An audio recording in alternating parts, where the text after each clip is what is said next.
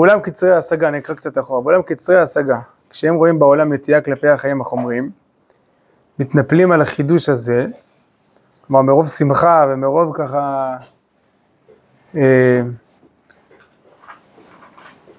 כשאתה מוצא משהו שהיה חסר לך הרבה זמן, אתה מתנפל עליו, כשאתה מתנפל אתה לא בהכרח עושה את זה בצורה מושכלת, אתה עושה את זה בצורה אה, אינסטינקטיבית קצת, ולכן אתה לוקח מכל הבא ליד את החיים החומריים, הם קצרי ההשגה, ולא שם לב שמתוך הקנאה לחומריות, הקנאה זה בגלל הרצון לא לאבד את זה שוב. כלומר, זה, זה, זה נעלם, החומריות, החול, חיי החול, נעלמו מאיתנו אלפיים שנות הגלות. והנה פתאום זה חוזר. אז מה קורה כשזה חוזר? כשאתה מוצא משהו שלא היה לך הרבה זמן, אתה מתנפל עליו ובעצם מאוד קנאי עכשיו, כי אתה אומר, אני לא רוצה לאבד את זה שוב, רק לא חורבן בית שלישי. אתה לא רוצה לאבד את, את הדבר הזה שוב. ויש איזו קנאה לחומריות, מתוך קנאה לחומריות הם מבקשים לבטל לגמרי את הרוחניות. למה? כי לדעתם היא סותרת את החומריות החביבה עליהם. כיוון שהם לא, אה, אין להם השגה שלמה, לאלה שהרב קורא להם פה קצרי ההשגה. השגתם לא שלמה, הם לא רואים את האחדות, הם רואים את הכל בשניות. כלומר שזה או זה או זה, שזה סותר, הקודש והחול, החומר והרוח סותרים זה את זה. אז אם זה סותר, אז אנחנו עכשיו במצב של אה, פיקוח נפש, צריך אה, חומריות. אחרת האומה, האומה תישאר בגלות. והם מעבירים קו בין החומריות ובין הרוחניות. העולמות שהם באמת אחד, נפלגים אצלם בשניים, סותרים זה את זה. ועם ישראל, אבל, כאילו, אבל עם ישראל, גוי אחד בארץ, השניות שנואה לו על פי שורש נשמתו. מרגיש כי ההפרדה בין החומריות ובין הרוחניות מסבה לו צער גדול ועמוק. והוא מבקש לו דרך לשוב אל האחדות. אין עם ישראל יכול לסבול את השניות.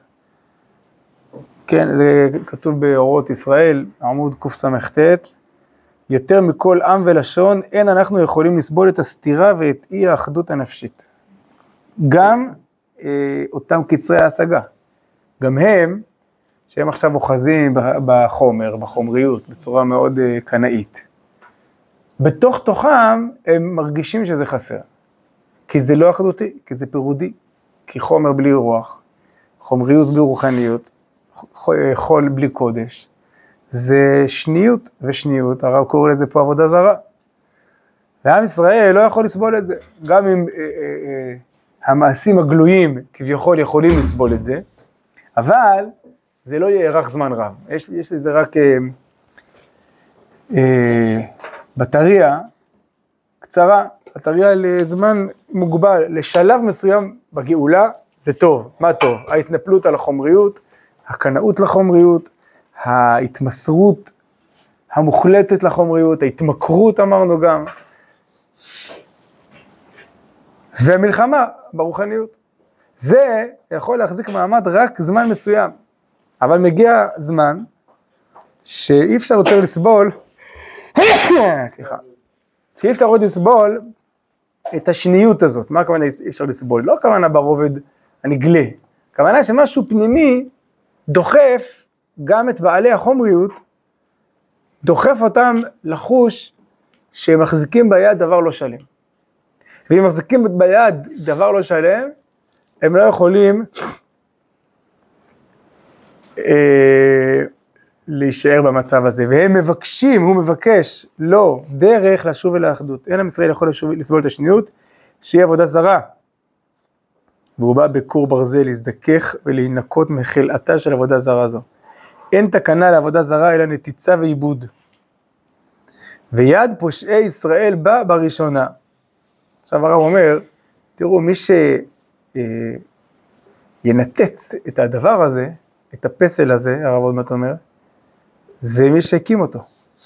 הם, כלומר פושעי ישראל, כלומר קצרי ההשגה, כן, זה אותם זה אותם אנשים, הרב פה מכנה אותם בכינוי מאוד אה, חמור, מבהיל, זה פושעי ישראל. הם פושעי ישראל כי הם נלחמים ברוחניות, לא כי הם אוחזים בחומריות. לאחוז בחומריות זה לא רע, אבל לאחוז בחומריות בצורה פירודית, שחושבת שהיא צריכה להילחם ברוחניות, אז זה פשיעה, זה פושעי ישראל.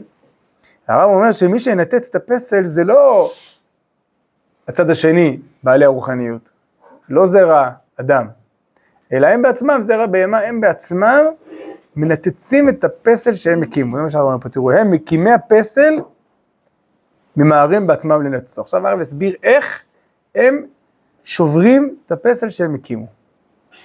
והרב אומר, זה, זה, זה לא משהו שבא מבחוץ, זה כמו שבן אדם, לא עלינו, שולח יד בנפשו.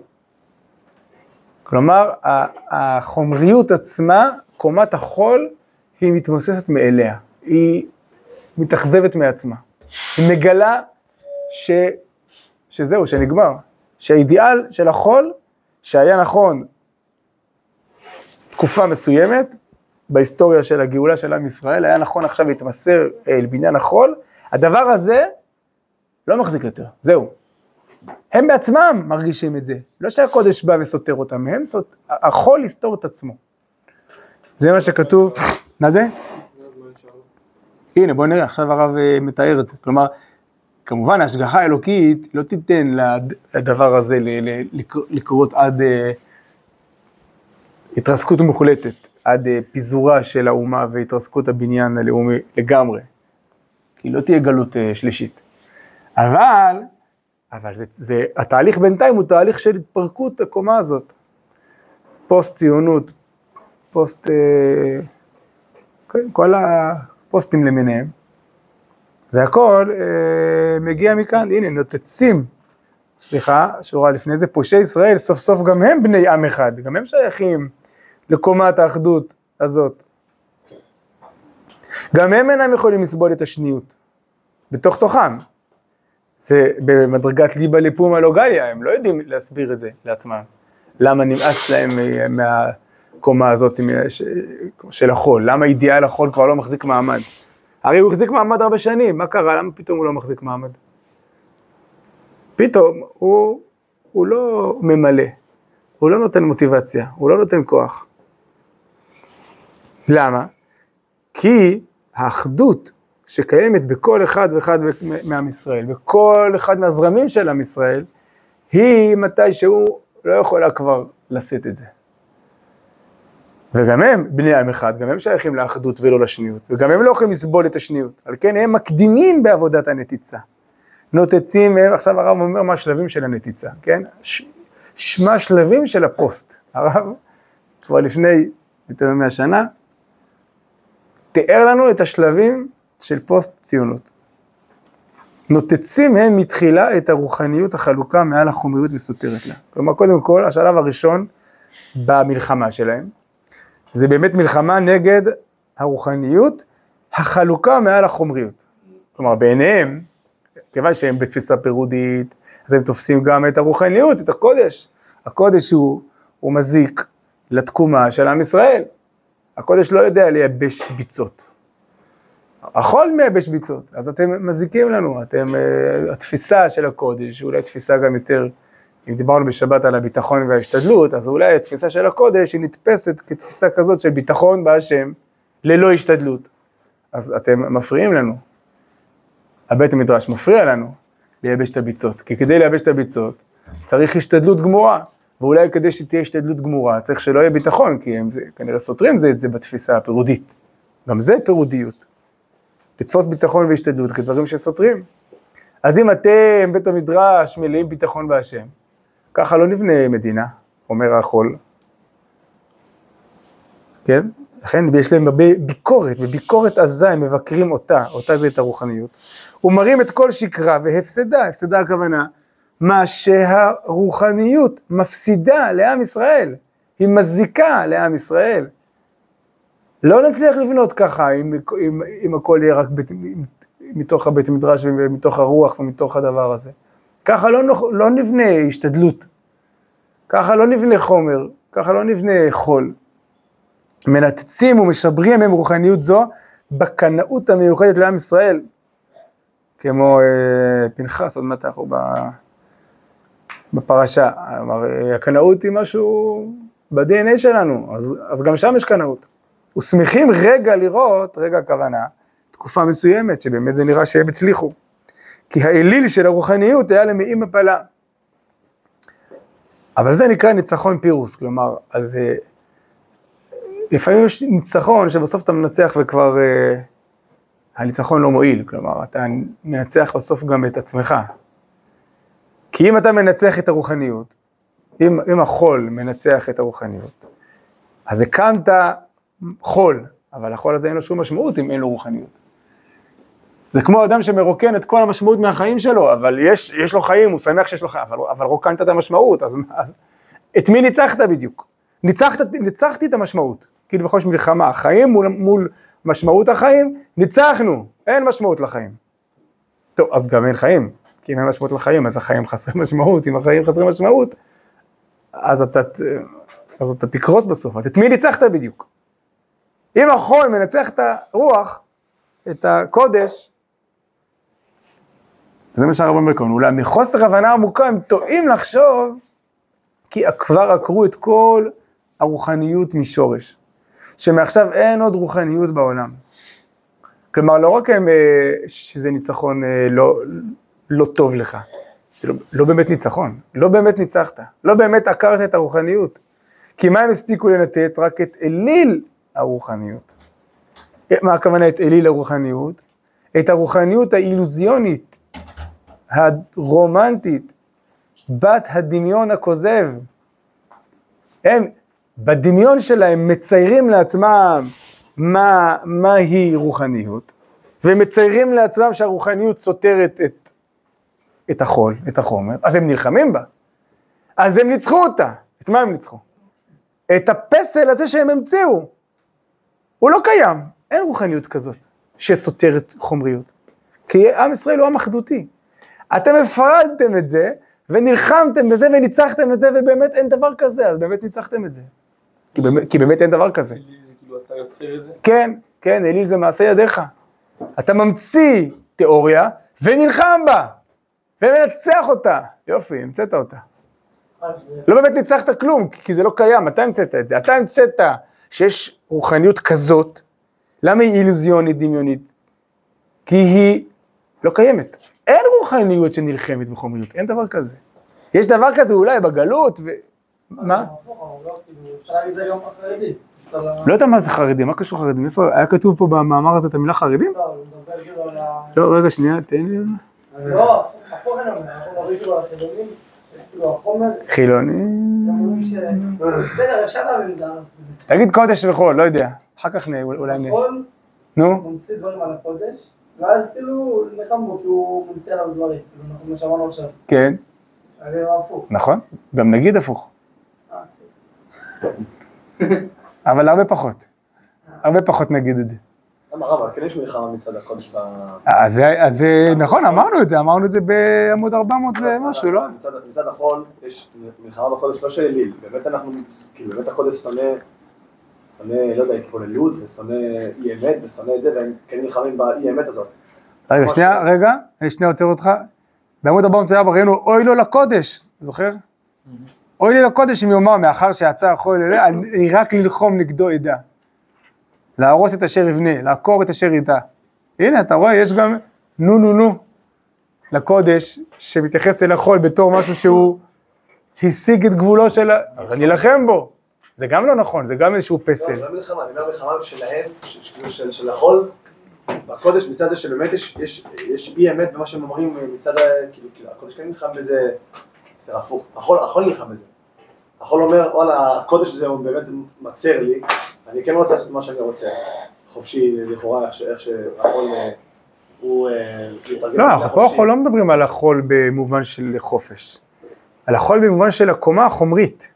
נכון, הקומה החומרית שלו. זה- זה לא קשור לחופש. לא קשור לחופש. לא קשור לחופש, להפך, זה בדיוק מה שהקודש רוצה. לא? כי הקודש בא לפה כדי להקים ממלכה, לא כדי להיות אה, תורה מרחפת ב... שמה? זה- אי אמת והתב- והתבוללות וחוסר אה, וחוסר הפרדה בין אה, עם ישראל לשאר העמים.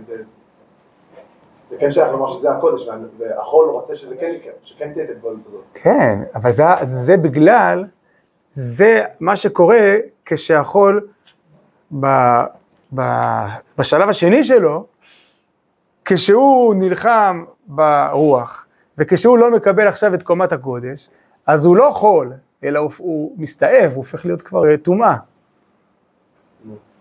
אבל זה בשלב השני, בשלב הראשון יש את קומת החול שמופיע, נכון?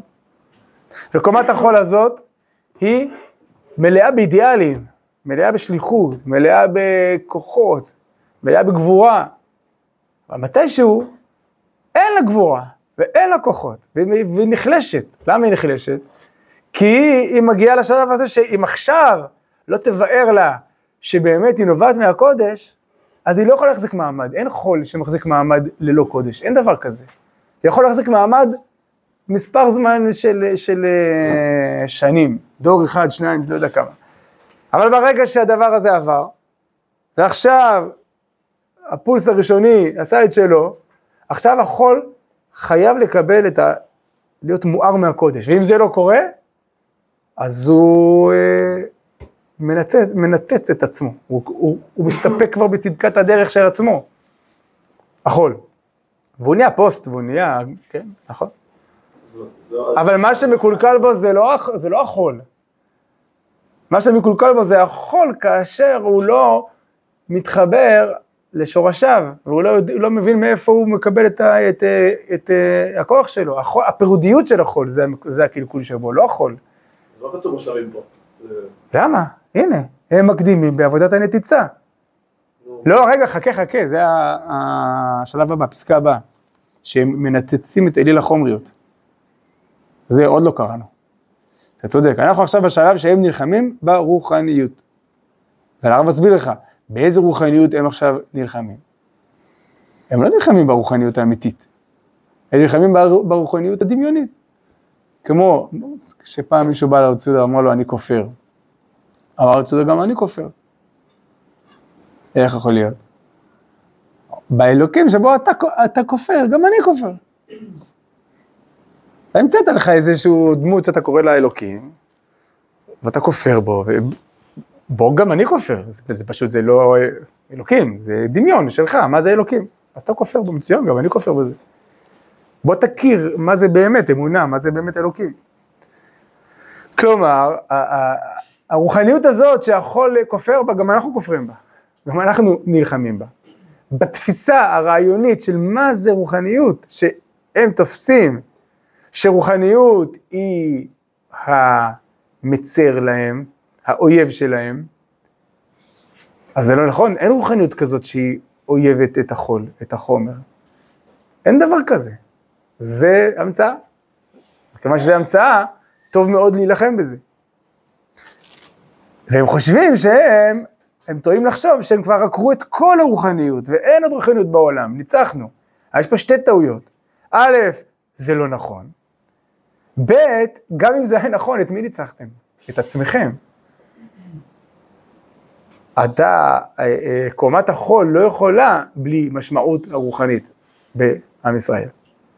ולכן, אם אתה עוקר לעצמך את המשמעות של מי אתה ומה שורשיך ואיזה, מה התפקיד של עם ישראל ותורה ומצוות וכל זה, אז אתה יורה לעצמך ברגל. אז מה זה ניצחת? זה כמו אדם שמנצח את עצמו. כמו שיש איזה מלחמה בין הראש והלב, נגיד, ואז הראש ניצח את הלב. אז מה? אז אם, אם הלב לא, פה לא עובד, גם הראש אין לו כל כך מה, מה שמחזיק אותו, וכן להפך, זה קצת לנצח את עצמך, לא קצת. אם זה, כי אם זה אחדותי, אז אתה מנצח את עצמך. ניצחתי! מה ניצח, את מי ניצחת? את uh, משמעות חיי. יופי, אז מה עכשיו יש לך? עכשיו אני חי, אבל אין לך משמעות. אז זה, זה, אז זה, זה מהר מאוד, אתה תגלה שהניצחון הזה הוא מזיק לך. ואחרי, אז זה השלב הראשון, המלחמה ברוחניות, בקודש.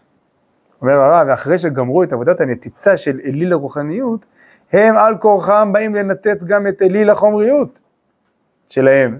גם זה אליל. כי גם הם בעצם בנו לעצמם אליל, איזה אליל? אליל כזה של חומריות שלוחמת ברוחניות, של חול שלוחם בקודש. ולמה הם עשו את זה? כי הם, קינ... הם היו מלאים קנאה והתנפלות, נכון? מה שהרב אמר קודם, שקצרי השגה, מרוב שהם מזהים עכשיו נטייה כלפי החיים החומריים, שהייתה חסרה לנו אלפיים שנה, הם מתנפלים על החידוש הזה, ובקנאתם לחומריות, הם מבקשים לבטל לגמרי את הרוחניות שלדעתם היא סותרת את החומריות. מרוב קנאה, מרוב, מה? זה אליל? כן, זה אליל החומריות. החומריות עצמה היא לא אליל. החומריות עצמה היא אידיאל חשוב מאוד, ממלכת כהנים וגוי קדוש, זה צריך להיות ממלכה שהיא מתנהגת על פי כל הסדרים הטבעיים של אומה. של אה, צבא וכלכלה וסדרים אה, טבעיים של חומר. אבל מה זה אליל החומריות? זה, זה לחשוב שהדבר הזה לא יכול לשכון בשלום עם רוחניות. זה אליל, כי זה, אין, אין דבר כזה בעם ישראל. ולכן, אחרי שהם ניתצו את אליל הרוחניות, עכשיו הם נשארים מה? חסרי כלום, חסרי קול. אין חיים רוחניים, אין משמעות, כי אחרי שהחומריות נפרדת מהרוחניות, גם היא אינה אלא אליל ואין לה זכות קיום. בואו נראה בעמוד 317.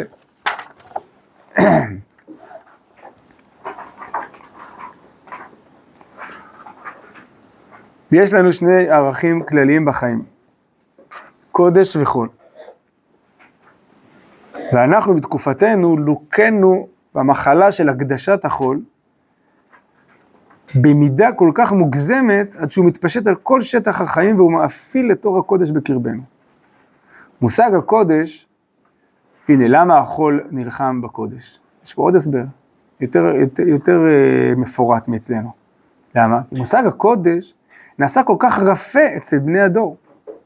עד שהוא נעשה אצלם שם מרדף עם כל ציור, ציור של רפיון וחולשה, ועוד אשר באמת כל העוז וכל הגבורה רק בו הם עצורים. כלומר, אם הקודש מתבאר כרפיון וחולשה, רפיון וחולשה אנחנו לא נוכל ככה לבנות מדינה. אז החול בוודאי שהוא לוחם בקודש, כי הוא אומר לו, אתה מפריע לי. אתה קודש, זה מה שקודם הסברנו, שאם קודש זה גם מתחבר עם ציור של ביטחון בהשם. מה זה ביטחון בהשם? השם יעזור. ואתה? אני כלום, אני חלשלוש, אני גם לא מתאמן ולא עושה כלום ולא... לא, לא, לא, אני לא צריך להיות מלא בגבורה, כי השם יעזור. אז אם הקודש זה שם נרדף לרפיון וחולשה, אז uh, בצדק החול נלחם בקודש. החול הוא, הוא, הוא בעמדה כזאת של SOS, של uh, פיקוח נפש עכשיו, פיקוח נפש של האומה. צריך לצאת מהגלות, צריך לעמוד על שלנו, צריך להשיג עצמאות, צריך ל... ל, ל...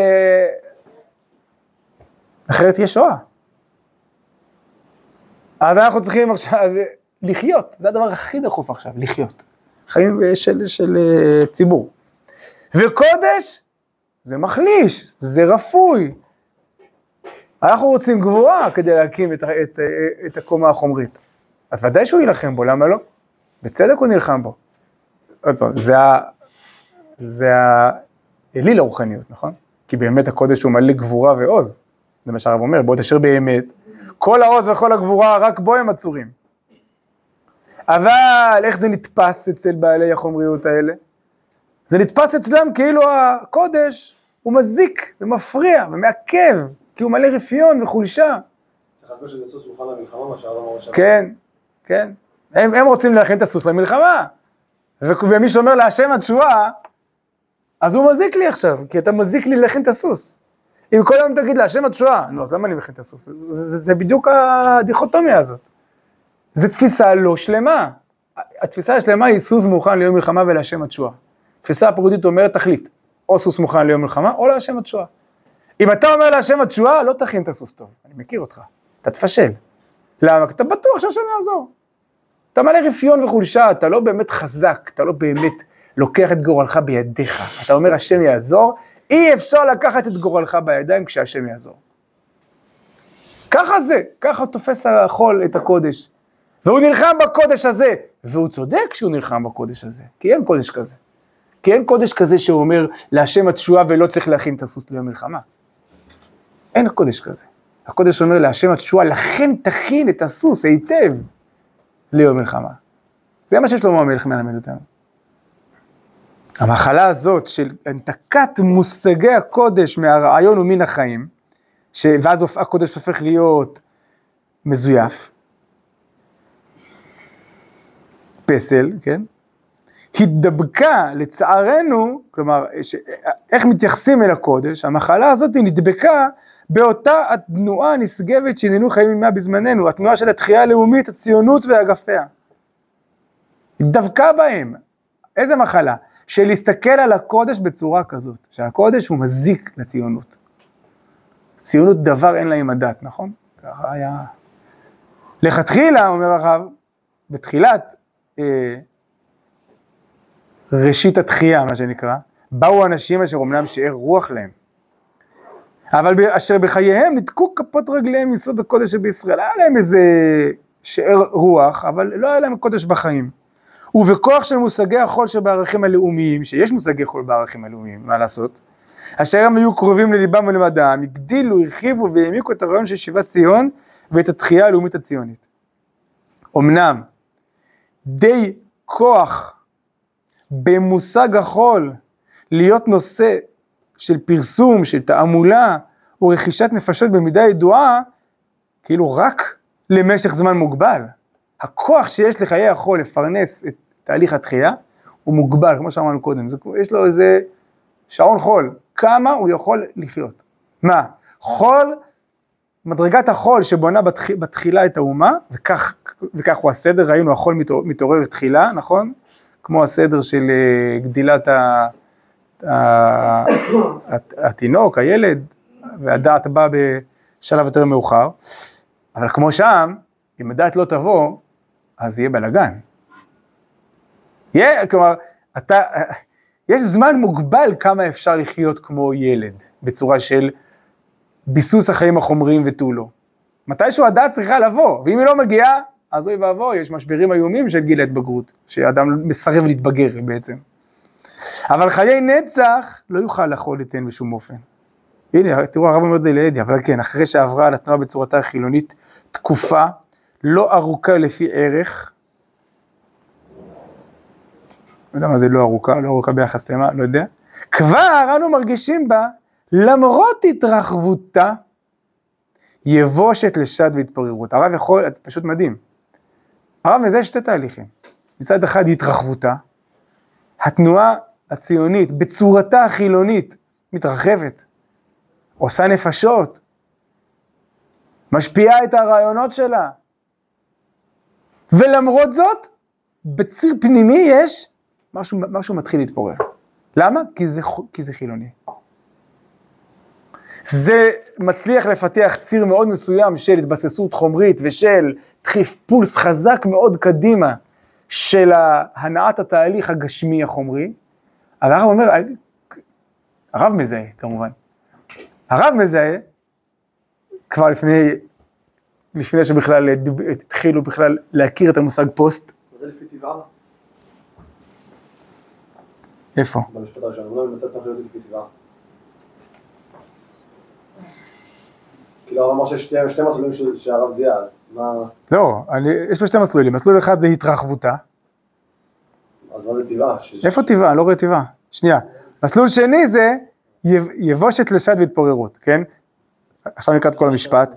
אנו מרגישים בה, למרות התרחבותה, יבושת לשד. לשד זה כאילו הלחלוחית של החיים, זה מתחיל להתייבש. זה מתחיל להתייבש, אין, אין, זה לא יישאר, מה? לפעמים לשד זה משהו שיונקים ממנו, ששורש... כן, וזה מתחיל... זה משהו טוב, נכון, נכון, הדבר הזה מתחיל להתייבש. לשד זה כאילו משהו שמעניק אה, חיים, כאילו. לשד זה הלחלוכית שבתוך... משהו כזה, לא יודע בדיוק את הפירוש של המילה, אבל משהו מתחיל להתייבש ולהתפורר. למרות התרחבותה. זה כאילו, כן, זה, היא מתרחבת, אבל זה יקרוס מתישהו. כי זה כבר מתחיל להתפורר. אין לזה יכולת לפרנס יותר מדי. יש גבול כמה חיים זה יכול לתת. כמו שיש גבול כמה חיים של ילד יכולים לתת. הילד עסוק מאוד בקיום החומרי שלו, אבל יש גבול. אם הוא חי ככה בגיל שבע, יפה מאוד. בגיל שמונה, בסדר. בגיל, בגיל עשר, בגיל אחת עשרה, שתיים עשרה, שלוש עשרה. הוא לא יכול להמשיך. יש גבול כמה אתה יכול להיות בקומה החומרית. הקומה החומרית יש לה קו אדום, זהו. זה לא יכול להימשך ככה, עכשיו צריך לבוא הדעת. ואם לא יבוא הדעת, זה יתפורר, יהיה פוסט. הציונות תתפורר, תפורר את עצמה, היא, לא, היא, היא, היא תשלח בעצמה יד. מרגישים אנו, הרב אומר, את ייסורי המחלה. איזה מחלה? מחלת החול, שנתפשטה בצורה מבהילה בכל השטח של תנועתנו התחייתית. לחול יש מחלה, כשהרב אומר מרגישים אנו, הכוונה, הוא ועוד איזה שני צדיקים, אה, לא יודע, חברים שלו. לא, לא, לא, לא, זה, לא הדור. לא הדור כולו מרגיש, מרגישים אנו, הכוונה אני, כאילו הרב, רק לא נעים לו, אז הוא כותב "אנ- אנו. לא יודע אם אה, עוד הרבה אנשים הרגישו את זה כבר אז, אולי היום אנחנו הרבה יותר מרגישים את זה, את ייסורי המחלה, המחלה של הפוסט-ציונות בעצם. פשוט, אה, פשוט היום אתה רואה את זה, איך הציונות היא הולכת ומתפוררת, הציונות החילונית. הולכת ומתפוררת, כי זהו, האידיאל החול, אידיאל החול נגמר. אידיאל החול היה נכון בשלב הראשון. השלב הזה נגמר, ייבשנו את הביצות. מה עכשיו? אין ביצות לייבש. אז אנחנו רואים שבכל עשרות השנים האחרונות, הדיון הוא לא קיומי, אלא הדיון הוא מהותי, מי אנחנו? ואם, ו, ו, וכשאין תשובות מי אנחנו, אז, אז, אז גם החול כבר לא... אז אה, אידיאל החול מתפורר. אמנם, הרב אומר, אם הייתה התנועה הזאת חילונית לפי טבעה, אם באמת היינו כמו כל האומות האחרות שהתנועה הלאומית שלה היא באמת של חול, אז לא הייתה התרוק- התרוקנות הקודש שבערכיה הפוגעת בה, זה לא היה מזיק לנו. כשם שאינה פוגעת התרוקנות הקודש, או, או אי, אי, אי הימצאותו, בכמה חברות ותנועות חילוניות אחרות שבעולם. או במילים אחרות, כמו אם ילד לא היה אמור להתבגר, אז זה לא היה אמור, לא היה אמור להזיק לו שהוא לא מתבגר, אבל כיוון שהוא אמור להתבגר, אז כשהוא לא מתבגר, אז אוי ואבוי, הוא לא יכול להישאר ילד. הוא אומר, "אה, לא, אני לא מתבגר, מה אכפת לך? בסדר, שלפחות יישאר ילד, לא? למה, למה חייב, למה יש פה איזה משבר? למה יש פה קריסה?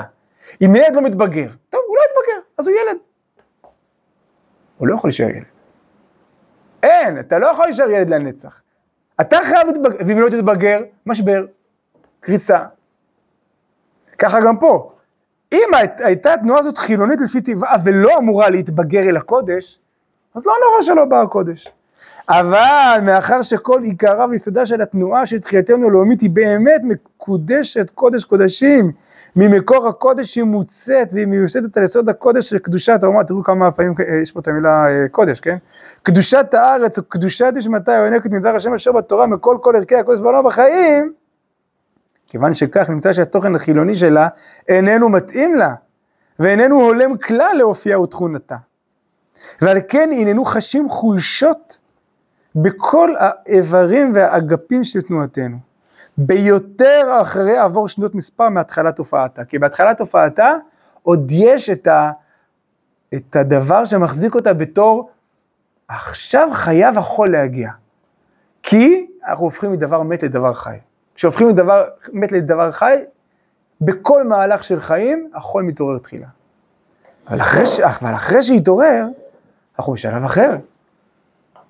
הרב מסביר בהרבה מקומות אחרים שיש יקיצה של החול, יש יקיצה של הקודש, בטח לכם לשמוע על זה, יקיצה, אדם, אדם מתעורר משנתו, מה שמתעורר בהתחלה זה, זה החיים החומריים, פותח את העיניים, הוא רואה, הוא שומע, הוא מריח, עכשיו תשאל אותו כמה זה שתיים בחזקת מינוס ארבע, הוא לא ממש ידע, רגע חכה, שנייה, נשתה קפה, נתעורר, שנייה, עדיין לא התעוררתי. אה, ויש את היקיצה השנייה, מה זה היקיצה השנייה? לא רק הוא פתח עיניים, הוא מסתכל איפה הוא, מי הוא, מה הוא, הוא ככה מנקה את הפנים שלו, שוטף את הפנים, מתעורר בחיים החומריים. יש את היקיצה השנייה, עכשיו הדעת צריכה להתעורר. טוב, עכשיו תניע את, את החיים המהותיים שלך, לא רק את החיים הבהמיים שלך. ככה גם ברובד הלאומי יש יקיצה ראשונה, מהגלות. היקיצה הראשונה היא לאומית, חומרית. אבל חייבת לבוא היקיצה השנייה, אחרת, אתה, אחרת משהו נתקע. יש לה כוח מוגבל ליקיצה הראשונה, זמן מוגבל, הנה הרב אמר. יש לה זמן מוגבל, כמה היא יכולה לפרנס, זה, שזה עדיין לא מזיק. שלא מזיק עדיין שהיא, שהיא חילונית. מתישהו, נגמר הזמן. מכאן זה מזיק. הרב אומר, הנה, וכשזה מזיק, אנחנו מתחילים להרגיש חולשות. גם, בח, גם בחול, החול עצמו כבר לא מחזיק את עצמו, כבר לא מוצא צדקת הדרך לעצמו. אמנם החול הוא מוכשר להיות משמש את הקודש, מחזקו ומאמצו, ככה אמור להיות, זו התפיסה האחדותית. עושה לו כונניות ומבססו בחיים המעשיים. אבל חלילה לא להשיג את גבולו ולעמוד במקומו. טעות מרה טועים אלה בעלי ההסברה שחושבים שהתנועה החדשה הלאומית תעמוד לנו במקום הקודש, במקום הקודש, ובשביל כך הם מוכנים לבאר את הקודש מביתה, או להרחיב מושגי כחול גם על מושגי הקודש. זאת תהיה הטעה שמעולם לא תכה שורשים ולא תוכל למצוא מעמד, מעמד קבוע לדורות, לא בחיי היחידים ולא בחיי הכלל, לא בהכרה של כלל ישראל ולא בהכרה של הגדולים ובעלי שאר הנפש שבעמים. הקודש מוכרח לשוב על כנו בתנועה הלאומית הציונית שלנו, כי רק עמו מקור חיים. ואז יחיו בכוחו גם את ערכי החול, אשר הוכנו ואשר עוד יוכנו להיות למסעדים, וזאת תהיה לו דרך התשובה שתרפאנו בכל מאכלתנו, תקרב את גאולתנו שלמה במהרה בימינו אמן. נחזור אלינו. עוד פעם, ואחרי שגמרו את עבודת הנציצה של אליל הרוחניות, הם על כורחם באים לנתץ גם את אליל החומריות, כלומר, זה שלב מוכרח להיות, כי אם רוקנת את כל, המש... ממש דחפת בידיים החוצה את הרוחניות, לא משנה שזה היה אליל, אבל סוף סוף אתה עכשיו ברובד הגלוי של החיים שלך, אתה ממש מרוקן מכל, מכל uh, משמעות. אחרי שהרוח, שהחומריות נפרדת, רק אחרי שהאליל של הרוחניות נותץ, אז מגלים שהחומריות שלהם גם אליל. נכון, כן. כי עכשיו, כאילו עד עכשיו היה איזה משהו שהוא, שהוא כביכול אה, אשליה. עכשיו, אין כלום. האין כלום הזה הוא מצוין, כי התנפץ הדמיון, התנפצה האשליה, אבל הוא גם מאוד מאוד אה, קשה, כי אוקיי, אז אני בלי כלום, וכשאני בלי כלום, אז גם החול הוא מיותר. אחרי שהחומריות נפרדת מהרוחניות, גם היא אינה אלא אליל ואין לה זכות קיום. אין לה זכות קיום, הכוונה אין אידיאל שמפרנס אותה. אין משמעות, אין קיום חומרי גרידא. אז מה קורה? הרב מתאר פה עכשיו תיאור מדהים, פיוטי כזה, אה, שירי. אז מתעוררות מלחמות המפלגות והמעמדים. כלומר, אם אין שום משמעות, הכל חוזר אל הקיום הפרטי. אין שום התמסרות לכלל, אין שום התמסרות לאידיאל, כי אין אידיאל, כי אין משמעות, אלא מה המשמעות? תתקיים, תחיה. ואז יש מלחמות מעמדים, כי הפרט שלי, הוא רוצה להיות יותר חשוב מהפרט שלו. המלחמות הקשות והאכזריות מרעילות את נעימות החומריות. כלומר, למה יש מלחמות כאלה? בגלל שהחיים מרוקני משמעות, אז uh, מתוך איזה שעמום, עוד מעט הרב יגיד גם, מתוך uh, חוסר שום uh, משמעות ו- ואידיאל, אז זה כבר לא נעים. החומריות היא כבר לא נעימה, למה? קשה לאדם ליהנות מסעודתו, כלומר, מהחיים החומריים שלו, אם בידו האחת הוא אוחז את הפרוסה, ובידו השנית חנית ורובה לבתק את חברו, הבא גם הוא לנגדו מזוין לגזול את הפרוסה מידו. כאילו מצד אחד הוא יש לו אוכל, מצד שני הוא צריך כל הזמן להילחם, בלי שום משמעות, כי, כי הוא נלחם רק עבור הפרוסה שלו. אין, אין שום משמעות למה שהוא נלחם, כי אין, כי רוקנת את הכל, הכל נהיה רק חומרי. ומצד שני החומריות, כשהיא לעצמה נעשית לאה, עייפה. משהו מתעייף. מעין קורטוב של רוחניות אמיתית, ואכולי ספק ונגועי שעמום, אינם מוצאים דרך אחרת אלא עיבוד עצמם לדעת. זה ביטוי מאוד אה, חריף, הרב אומר, החומריות, כשהיא מתרוקנת עם משמעות, היא רוצה להתאבד. ייאוש, ייאוש מהחיים. אין סיבה לחיות. אין, לא מאמינים בצדקת הדרך יותר. כי אין דרך. אז בעצם אה, אולי אנחנו באמת עם אה, אה, כובש, ואולי באמת זה לא מוסרי כל הציונות. ומתחילים עכשיו ל, ל, להרהר בכל מה שעשינו. הגענו עד זה, כבשנו את הגולן, את זה, פתאום, רגע, מה, למה? למה עשינו את זה? מה עם זכויות הפרט? מה עם... אה, בקיצור, כל מיני שאלות מוסריות כביכול, שבאות מתוך ספק ושעמום. וזה ממש עיבוד עצמך לדעת, כי אתה, נכון, מי- כלומר, גדול המחריבים של, אנחנו יודעים תמיד שמה שנקרא מהרסייך ומחרובייך ממך יצאו, במשמעות השנייה של המשפט, כי המשמעות הראשונה זה שהם יצאו ממך, אבל אנחנו מרחיבים את עצמנו. זה נקרא עיבוד עצמם לדעת. האדם, או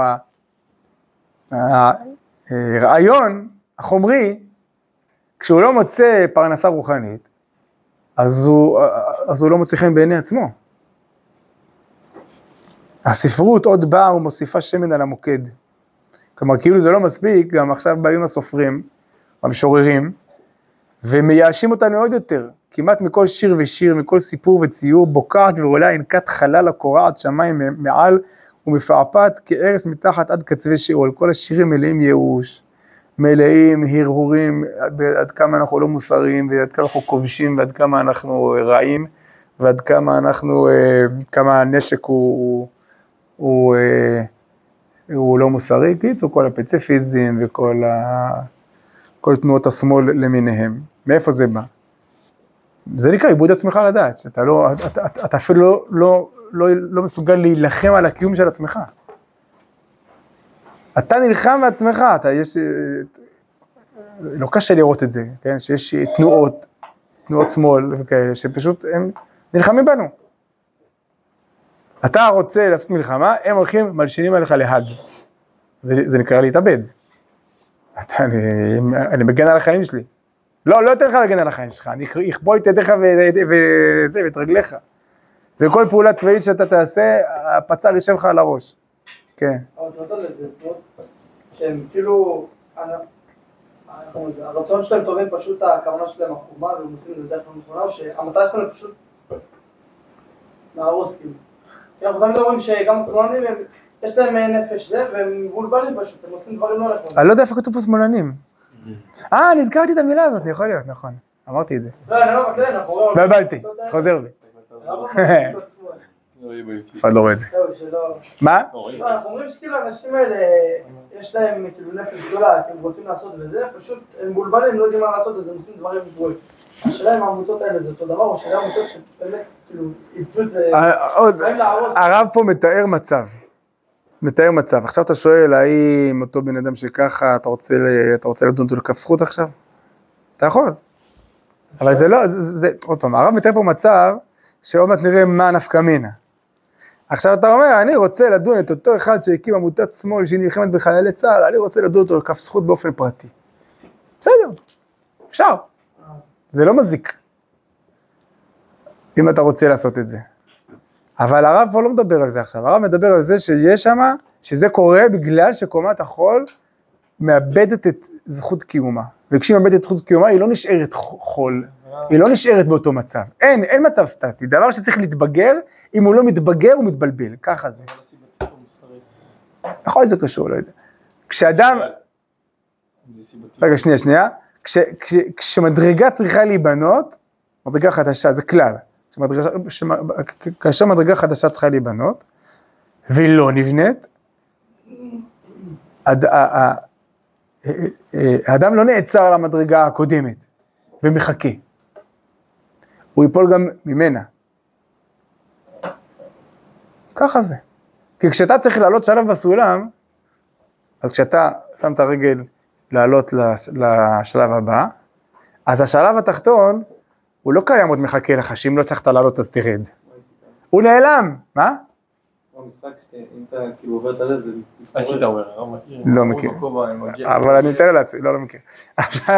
אז השלב, אתה שמת את הרגל, אתה אמור לעלות עכשיו, אתה אומר, היי, אני לא יודע, זה לא טוב לי שם למעלה, אני ארד חזרה. אין לרדת חזרה.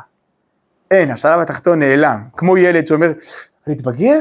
וואי, זה קשה זה להתבגר, טוב, אני אחזור להיות ילד. אתה לא יכול לחזור להיות ילד, נגמר, נגמר הסיפור של להיות ילד.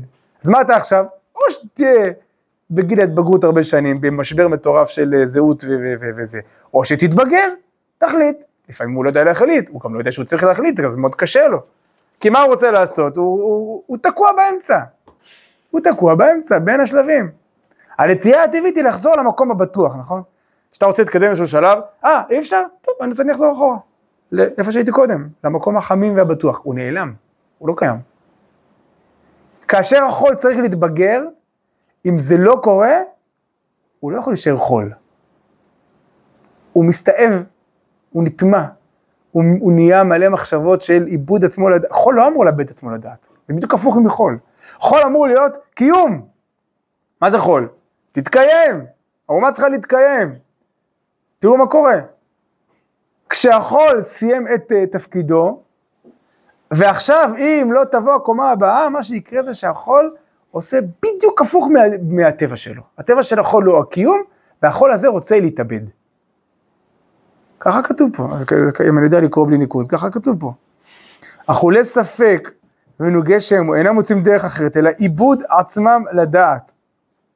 עכשיו תראו מה קורה, החוקרים מבקשים איזה תכלית לחיים. אין ברירה, צריך למצוא משהו, מה אתה רוצה שאנחנו נשתגע לגמרי? אתה רוצה שנלך לבית uh, משוגעים? אז מנסים להמציא תכליות, מימוש עצמי, כל מיני דברים כאלה. כן, מאוד חשוב שתממש את עצמך ואת, ואת הכוחות שלך ומי אתה, ו... ואינם מוצאים. כלומר, גם זה לא כל כך מצליח uh, לתת uh, פרנסה. אין קו של אור להאיר ולחמם את הנפש הרועדת מקור. תראו איזה uh, ביטויים. הנפש רועדת מקור, כי אין לה משמעות ואין לה שום uh, זה, פשר. גם מכל המחרפים והמגדפים, החצופים ועזי הפנים, אתה שומע כלומר, אתה כאילו, כלפי חוץ הם כאילו בטוחים בעצמם, מחרפים, מתגדפים, מתחצפים, אומרים כל מיני אמירות, מסרבים, כל מיני כאלה, אבל בתוך תוכם אתה שומע שהם בעצמם מתייסרים, הם אה, עובדי דרך. זה, זה נשמע מאוד בוטח בעצמו, אבל אם תקשיב טוב, תשמע את האיסורים שהם עוברים, איזה איסורים זה. איסורים אין קץ. הם מחרפים ומגדפים, כי אין להם ברירה, מה אתה רוצה שהם יעשו? לאדם יש בסוף איזה, איזה כבוד אה, עצמי. אבל, נראה לי שאני צריך ללכת. רגע. אבל, אה, כלומר, כלפי חוץ הם מחרפים ומגדפים ומתחצפים ועזי פנים. אבל אם תקשיב טוב טוב, תשמע את האיסורים. ומרוב כעסו הוא כועס אולי על עצמו. הוא נכון לרמוס, לטרוף ולהשחית את הכל. יש, אז אנחנו רואים, כלומר יש פה שתי, שתי, שני צירים אולי של החול ה, שלא מתבגר אל הקודש, או לאבד את עצמו לדעת, או לטרוף, לרמוס ולהשחית את הכל, או גם וגם. כך הולכים פושעי ישראל, אומר הרב, ושוברים בעצמם את אלילי הזמן. שוברים ומנפצים. אבל תדע לך שהם באמת מנקים את המקום מהרוחניות המזויפה ומהחומריות הריקה והשפלה. ומפנים דרך לקדושה העליונה, שתשלח לי את תורה להשיב לבני ישראל לאמונת האחדות. לקרוא את זה פה זה מאוד אה, נחמד, כן? אבל זה, זה המון איסורים, זה המון אה, בלאגנים, זה לא כזה פשוט. זה לא כזה פשוט כל השבירות האלה, שוברים, מנפצים, והרבה יופי, בסך הכל אנחנו מנקים את השטח לקראת האחדות העליונה שתבוא ושלום על ישראל ובא לציון גואל, אבל זה לא, זה, זה נשמע מאוד uh, קל, אבל זה מאוד מאוד uh, קשה כנראה, כי הכל שבור, אתה מתהלך בעולם שכל הזמן שוברים לך, שוברים, שוברים, שוברים. תרתי דסתרי ומסקנת ההיגיון הצר. כלומר, ששני דברים מנוגדים הם סותרים. ככה אומר ההיגיון הצר. אצלו הסתירה מביאה לידי ביטול וכיליון. אבל בעולם הריאלי אין הדבר כן. ככה אנחנו יודעים, בהתפתחות המדע, אנחנו יודעים ששני יסודות מתנגדים זה לזה, הם מתלכדים יחד ומביאים לידי הפריה, ככה כתוב בתחילת עדר היקר, נכון? זמן רב עבר על החוכמה המכנית, עד שהתפתחה והבינה שפלוס ומינוס זה אחלה.